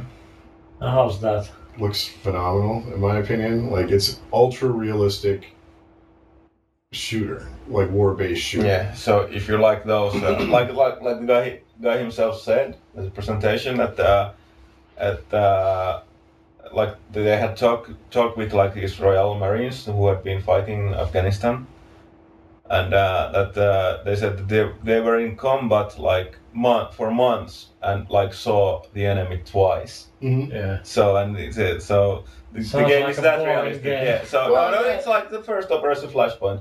Suddenly you die and then you you have no idea where you you, you got shot from. So But I mean, the, what they're doing with the modeling and everything like that in that game is visually, it's absolutely stunning. But how do you make something that ultra realistic fun? Like, yeah, I mean, if you have, say you're like a guy that has a bazooka, you have to carry that sh- shit on you. So you like that adds weight to your character. Yeah. Then you have to set up the bazooka, which I don't know. I mean, like you have to I shot thing the together. bazooka in the military. That was my task. Like, I mean, it could be, it could be cool. I, I, I, every time I've seen it, I think it's, it's really interesting. There's obviously just a really strong following for the original game, Mhm. and this game's been in development forever. So it's gonna be really nice to see it come out. But how they're gonna keep that ultra realism and also make it fun at the same time, that's that's a pretty hard task in Yeah, my exactly. opinion. So. But I guess they, you know, some people enjoy really hardcore flight simulators where the fun comes from the difficulty and the challenge and the patience required. So I Yeah, guess maybe yeah, of this course, is the but- same. Well, like I was going to say that, of course, there there are players who want that, and it's fun for them. But I, I think the real question is that uh, how much will it appeal to others? Yeah, So, well, all uh, 12 of those people will be really happy. Okay, no, I'm just kidding. um, okay, I think that um, we should uh, wrap up um, Leipzig. I thought it was a good show. Like, Mhm. the, like we were surprised when we get there. Like, oh Yeah. man, we have too many meetings, and, Exactly, and we yeah. left out a lot of games that we. Big one, big DS game that blew me away. We can't mention it yet, but it, it was very very cool. Um, but I think um, it'll be an interesting thing because next year, like I wrote in my previous editorial, that there's going to be a competing show in Cologne Mhm. in Germany. But it's the people get confused that it's not games convention. They're, it's not. They're they're not going to move. They're still going to be in Leipzig, and there's going to be a competing show in Cologne, Well, there's no. which is going to be There, pretty there, there, is, there is no way there's room for two shows because the, No. the publishers won't pay for two shows. no. No. So And they'll have to choose. It's gonna be really interesting to see how that plays out. I mean, personally, I've, I've had enough of Leipzig. I don't want to go back there ever again, yeah. in my opinion. It's difficult to get to, but like the show was enjoyable. You know, we had a fine hotel now, so I mean, I, that's what it was. I mean, it's an experience. Like last year and the year before, I wanted to like die when I was over there. Like hated hated being out there at the hotel so much. But this year was cool. But like the fact that they had over two hundred thousand people there, where like something like hundred and ninety five thousand people paid to get in. Um, that's that's Germany's a huge market. So Yeah, and out of those 195,000 people, none of them took showers. Yeah. They all smelled like shit. Oh Yeah, man, there's that- some that- really foul smelling Yeah, people but- in but- some of the presentations. that- that- Jesus Christ. That's the reason what, what, uh, uh, why I didn't basically go out on the public. Arena, it was so bad. yeah. Like, God forbid you have to touch a joypad in the public area. It's like, Seriously. Yeah, just wash your hands, man. I don't know what's wrong. I, you know, I think it's, I think Right Guard and like all those deodorant companies could make bank at this show. Like seriously. We should launch like a H-Town Pelaaja branded deodorant, something like it would be so. But of course, these people don't realize they need it. Yeah, yeah. So we would have. Well, to, we said it now, so Yeah, well, you know, we could tie it into like this. This, Yeah, this, this because the- contains like a code for half yeah. And of or course, this, this podcast is like uh, uh, listened around the world, and uh, Of course, yeah, absolutely. So uh, Le- Leipzig people who, who were at the show know now they know that they have to use. Yeah, take a shower, hose down before you go. The girls will appreciate it. You might meet some that way. uh, well, well, yeah, there were some some ladies out there. That's true. Actually, uh, before we, uh, I have to ask from Billy uh, about Finland and the game Oh, shops. and one thing, one yeah. thing, we have to give a special shout out because I forgot the Don of like the gaming scene here in Finland, uh, retailer of the year. So he couldn't make it down to Leipzig, but he, Ah, yeah, he's okay. like we, we, we just have to pay our pro- props to him. Yeah, but what- what's your take on uh, you? You walked in the Finnish game store So you- and look so- at look the price. Look You at the came to. Finland on Saturday. Today's a Friday, so you've been here for a week, and then like we've always told you, like games are expensive here, so shut the fuck up when you whine about Yeah, like we US prices. Everything's expensive here, but yeah, going into a game store and like seeing Battlefield Bad Company with the conversion rate of the euro versus the U.S. dollar, which the dollar is shit right now, it would probably cost about 115 bucks.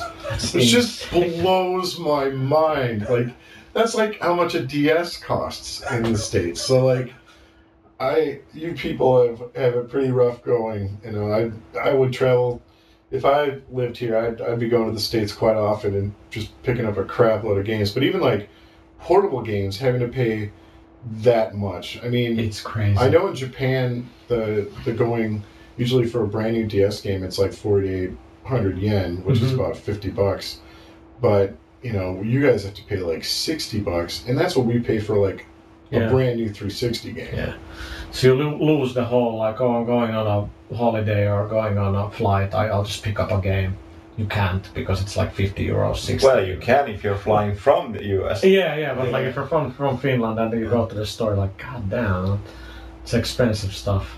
But well, as as you saw on Silja Line, that's not cheap, No. cheap, cheap either. It's like buffet is thirty five euros, just like over fifty bucks. Yep. You go to Vegas and the buffet is like three times as big and like nineteen ninety five or twenty four ninety five Yeah, in easy. dollars. But I think we, you know, we ate, you know, 50 bucks worth of food. I would say, I- I, you did. You probably ate like 100 bucks worth of food.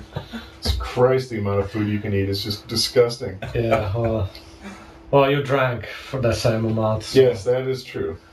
So, well, finally, um, have you enjoyed your time in Helsinki? We, we still have good times. We're going to a hockey game. Yeah, which Thank- I'm very excited for, even though I want to fall over and sleep right now. Uh, yeah, I've absolutely loved it. It's uh, it's really been it's been a lot of fun. I don't, you know, in the in the past couple of years, I've really started to travel more internationally, and and uh, I'm really glad I came here. You've been, you know, telling me to come, and we we go on the boat and check out the rest of Helsinki, and it's uh it's a cool city. The people are great. Everybody's really, really, really friendly, and um, obviously the the food's good, and the Really?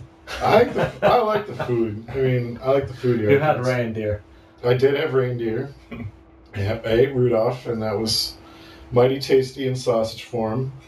and uh, uh, eating down in the harbor, I think, is, is great too. Like the the fish and the salmon and everything like that is absolutely delicious. So it's good. The- cheap deals at the end of the day, man. The Helsinki tourist board, thanks. okay, well, with that, we're, we're gonna uh, wrap up. So, thanks very much, Billy, for being our guest. Thanks for having me. And uh, thanks thanks to Mika and thanks to me, I guess, and all the other guys who were part of this podcast. So, um, kiitoksia ja ensi kertaan.